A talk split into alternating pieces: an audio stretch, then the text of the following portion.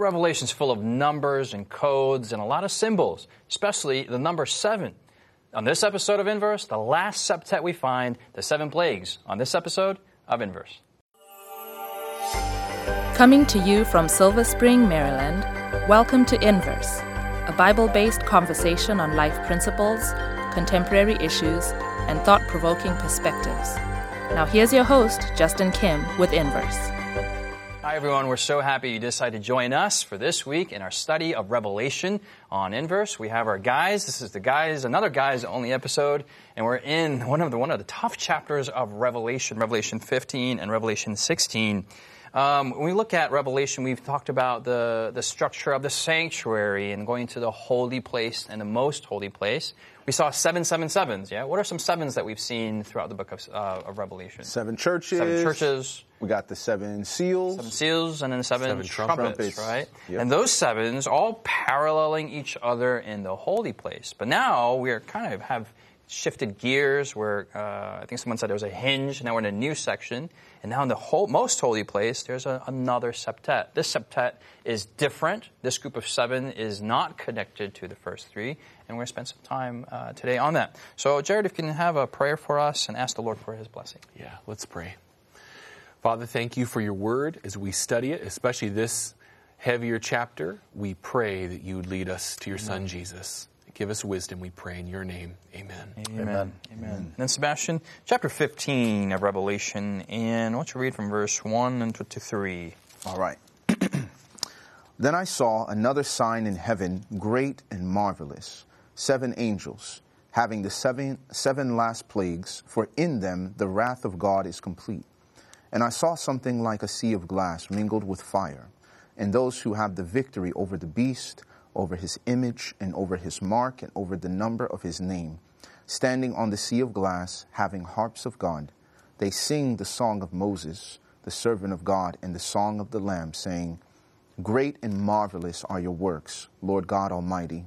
Just and true are your ways, O King of saints. Verse 4 Who shall not fear you, O Lord, and glorify your name? For you alone are holy, and all nations shall come and worship before you, for your judgments have been manifested. After these things I looked, and behold, the temple of the tabernacle of the testimony in heaven was opened, and out of the temple came out the seven angels having the seven plagues, clothed in pure linen, and having their chests girded with golden bands. Jared, verse 7 and 8, please. Then one of the four living creatures gave to the seven angels seven golden bowls full of the wrath of God who lives forever and ever. The temple was filled with smoke from the glory of God and from his power, and no one was able to enter the temple till the seven plagues of the seven angels were completed. All right, that's chapter 15, one of the shortest chapters of, of Revelation. Israel, what's going on in chapter 15? Chapter 15 is a prelude to chapter 16. Chapter mm-hmm. 16 is going to kind of pretty much expound on what those seven last plagues are. Mm-hmm. What's significant about this passage is that before we are introduced to what the seven plagues do, to their accomplishment, to their effect and impact, we have first a picture that is uh, that is a picture of victory, a picture of of success and of overcoming, and you find that specifically in verse uh, in chapter 15 and verse 2. It says, "And I saw something like a sea of glass." Mingled with fire. And notice what it says about this sea. On top of that sea, you have people who are standing, who had victory over the beast, one, over his image, two, over his mark, three, and over the number of his name, four. Mm. And then the Bible says that these individuals are standing on the sea of glass with the harps of God. Mm-hmm. And so, when you have uh, what you have here described is a group of people that is first of all God's people are standing. Mm. They're not broken. They're not fallen. They're standing. That means that they've accomplished a, a, a victorious Victor- end. yeah. And then it says here that they've been victorious over the beast, over his image, over his number, over like every single element of the of of that power of that beast. Mm. And so you have here in other words, you have a picture of God's people being tested and them being able to succeed in each of those tests that have been given. And so you have um, you have there that picture of success. Then it goes into that song that is being sung, and that song is a song of these individuals proclaiming that God is a God of justice, that God is a God of righteousness, and that He's now vindicating uh, the, his people that have suffered these things. Yeah, I, th- I think that that's a key point because before the Bible discloses essentially these judgments of God upon the earth before Jesus comes, it, it flashes forward and it um, essentially describes what we will say as those people whom God has saved in looking back and saying, God, you, you are just. You are righteous. Your judgments have been, have been made manifest. Like we mm. see everything that you've done as they, as they have experienced it and as they examine the records and so forth. And they, they essentially audit what God has done and said, you are righteous. So This we go crazy, into that with That's a that crazy confidence. thought. I mean, if you stand back, it's it's almost as if the judgment God has already in His mind and in His wisdom and His omniscience, He's already judged people. He already knows what's going on. But here, it seems like He's opening Himself up to to be judged by human beings, and human beings are like, "Look, we looked at the records and we saw, and God, your your your, your, mm. your decisions are good." Right. Like, He's being evaluated. what kind, what kind of God is that? that- Is that? What kind of God does that? Well, think of, I mean, think about he's he's the kind of person he's so confident in his ways being true and just that he's willing to give it exposure. Hmm. And I believe Christianity, one of the things that makes it unique as a religion is it invites evaluation. It invites judgment and criticism. Right? You don't have to convert in order to evaluate and to test and see is Christianity legit or is it not. Hmm. God is the God who said it from the very top and to say, look, you can evaluate me. You can come now and let's reason together. Yep. See my ways, behold how I did things, and let me know, am I just, am I not just? Yeah. And I feel like that kind of removes the seed of doubt that was initially planted by Lucifer from the very beginning. These are like principles of what transparency and accountability that Yes. successful businesses are advocating, mm-hmm. successful governments are advocating. But this isn't; these are old concepts. These are not modern concepts. God No. has it in His character to do that. Israel. From the very beginning, what Satan has said is false. Hmm. And that's proven over and over and over again. And for someone, for us as human beings to just, to, to consider God and to look at him as a God that is unjust is just simply not possible when you understand who he is. Mm-hmm. There's a few things I think that verse uh, 4 point out. okay, um, verse four. Yeah. So there it says, um, "Who shall who shall not fear you, O Lord, and glorify your name?" And there it says, "Why? For you alone are holy." I think that's a critical phrase in this passage. We- We have a situation where we as God's people want vindication, right? Like, hey, I followed the method, God. I followed the path. I followed you. Mm-hmm. And because I have followed you, I have suffered injustice. And we have this feeling a lot of times, right? We want God to vindicate us. Vindicate us, God, because we are right. We are holy. What we have done is we are just. But then at the conclusion of everything, it's actually actually we're not just. say that, yeah. yeah. And and here he's saying you alone are holy, even in the times where I thought I was right and someone was misrepresenting me or someone was persecuting me or I suffered for your sake. Actually I didn't. I was never right. I was never holy. The holiness is strictly and only belonging to you. And so we have this acknowledgement of God's people that nothing in this life has ever changed God. He's been holy yesterday, today, and forever, and we will have the ability to proclaim. This is a cool uh, hymn that they're singing because, you know, in verse 2, they had the victory over the beast, the victory over his name. And I don't know, in a carnal sense, if you've just won this awesome war, be like, yes, awesome, we just did it. But they, don't, they can't say that because at the end they're like, they're, they're praising God. Yeah. That's right. They, they have no self. Uh, no self Glorification or- glorification going on. Yeah. Or and think about the fact that the song of Moses, right? The, when they sang a song, they were delivered. Right, so this is not Moses is not singing a song because like, oh, look what I did and delivered yeah, my people. right, right. It's like no, we're singing a song which is the Lord is the one that plunged Pharaoh and his chariots into the sea, Right. and made a way for us. So He is our God, and I will prepare Him. Right, that habitation, my Father's God. So when you go back to those songs back then, it was a song of deliverance from the very beginning that God did for us what we could never have accomplished for ourselves. Right. So let me ask you this question. I mean, this this is there are some elements if you do a superficial reading. So help me out with this. Like there's some people they say, you know, who sh- uh, who shall not fear you, O Lord? And we talked about the three angels' message: fear God. And then there's these elements of the, the plagues coming out and all this destruction and judgment going on.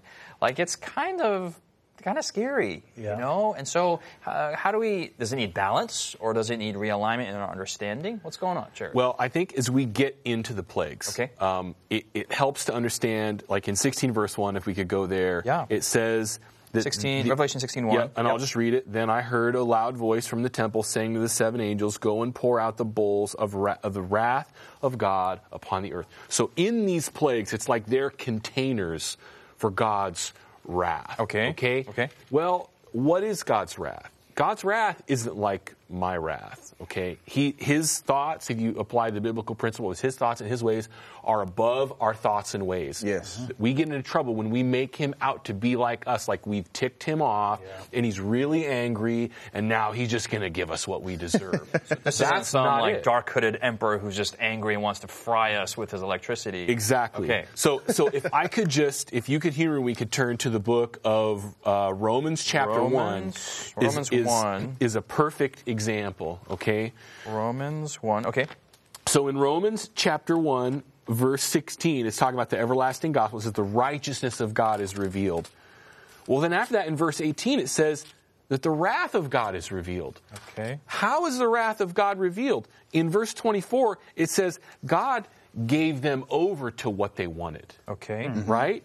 In verse 26, God's wrath is them giving them up to their vile passions. In verse 28, God gives them over to a debased uh-huh. mind.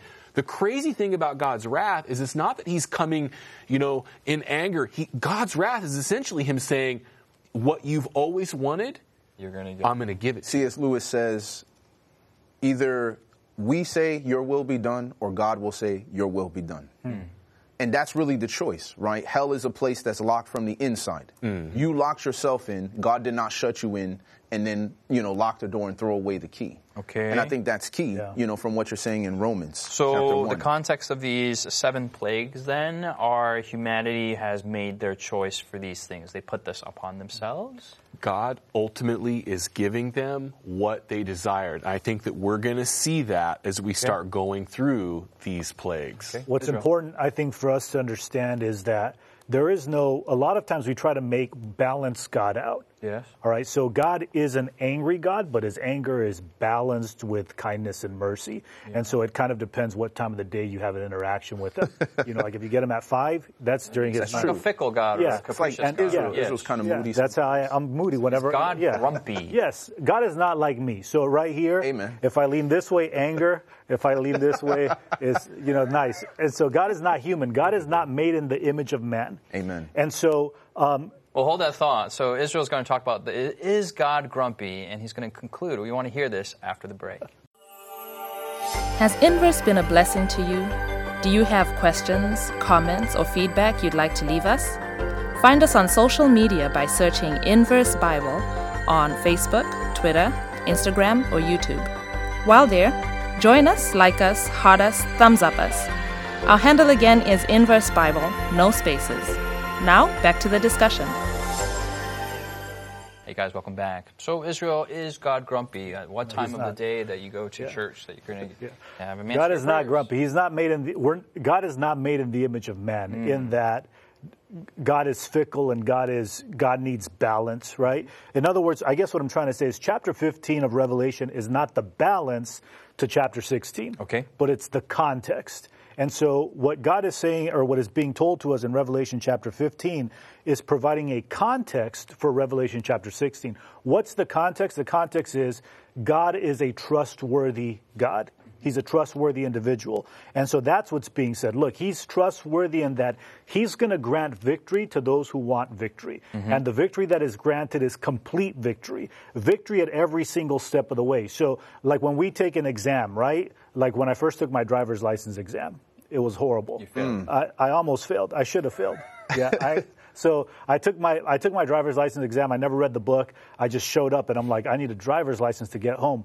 And I was in a boarding academy, and and so I took the I took the license t- uh, the driver's license test, and they had th- when they were grading it, they put a, a paper over it and they were marking off the wrong ones, and you could only get like 16 wrong or something, and then they marked the 15th one, and I'm like, oh no, one more and this is it and and I, I thankfully I passed.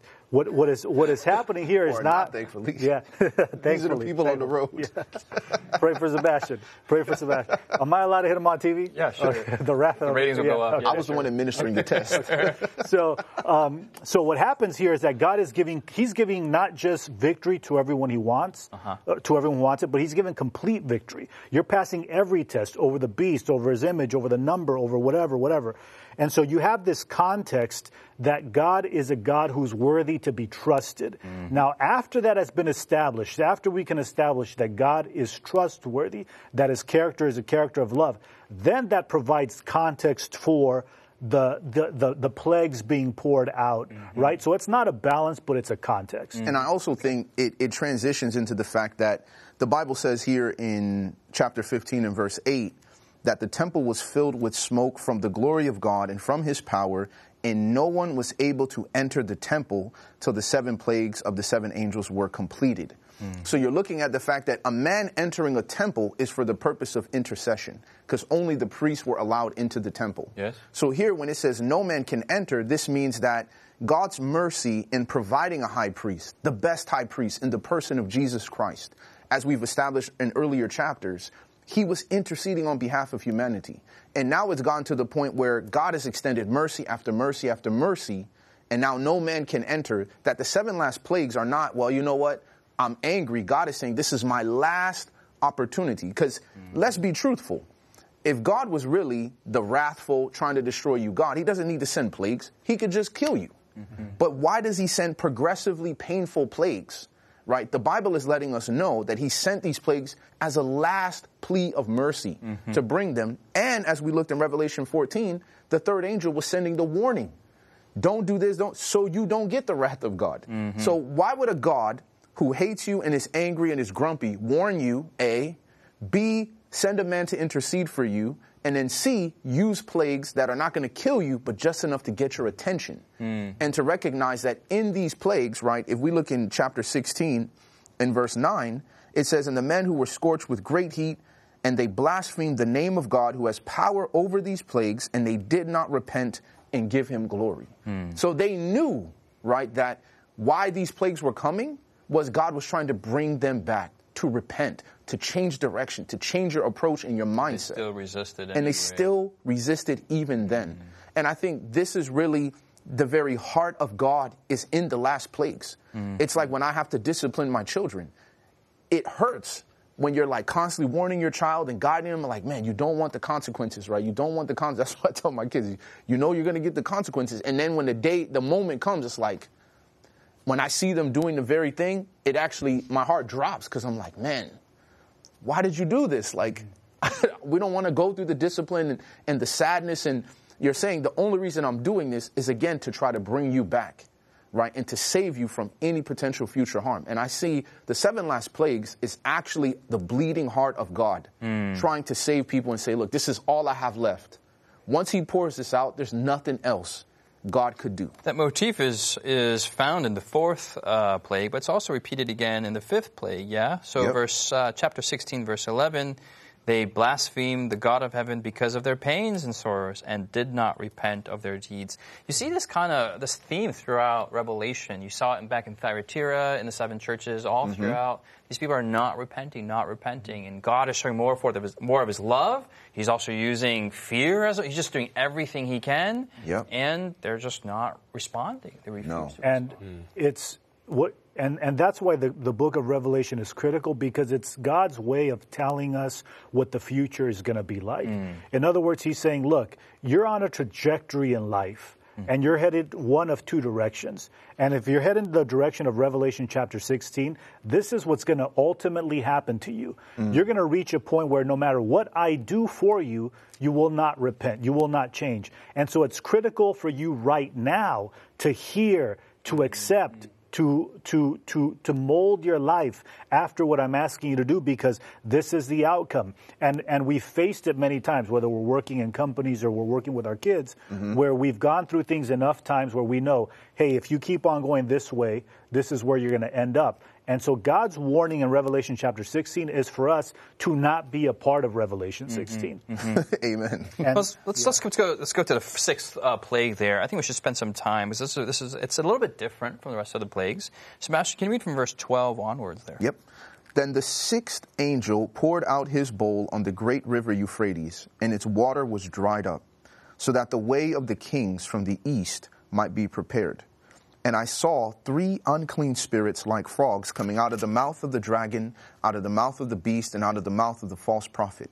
For they are spirits of demons performing signs, which go out to the kings of the earth and of the whole world to gather them to the battle of that great day of God Almighty. Keep going to verse sixteen. And they gathered them together to the place called in Hebrew Armageddon. Then this, In verse 15, I'll read you skip Yeah. verse 15. Yeah. Behold, I am coming as a thief. Blessed is he who watches and keeps his garments, lest he walk naked and they see his shame. So this is a little bit of a different, kind of a different tone uh, to the plagues. Jared, what's going on in this sixth plague? This is an incredible reference um, to the river Euphrates. Babylon sat on the river Euphrates. And we're going to get into Babylon in the next chapter, in chapter 17, even though Babylon has been referenced. This was the strength of Babylon. Yes. Um, when uh, other powers would come and try to surround Babylon, there was nothing they could do because it was an impenetrable fortress, right? But it sits on the Euphrates River, so it's being nourished constantly. This is talking about. Um, you know, referencing the, the, the Euphrates River drying up. That's how Babylon actually fell, as the Medo-Persians diverted the river. Um, anyway, interesting story from, from the Old Testament. But it's saying Babylon in the last days is going to lose its power. It's going to go down. Um, the, the frogs, I mean, this is a direct reference to the, the plagues of Egypt. Okay. The, okay. pl- Plagues of Egypt. There's the frogs, and yeah, keep going. Yeah, You- all you- So, yeah, so. Um, oh man, you like baited God- us? Yeah, no. it's- you just, you Tell mic us dropped more. um, so Moses comes in, Yep, right? yep. And God is giving him directives. He's he's bringing these plagues.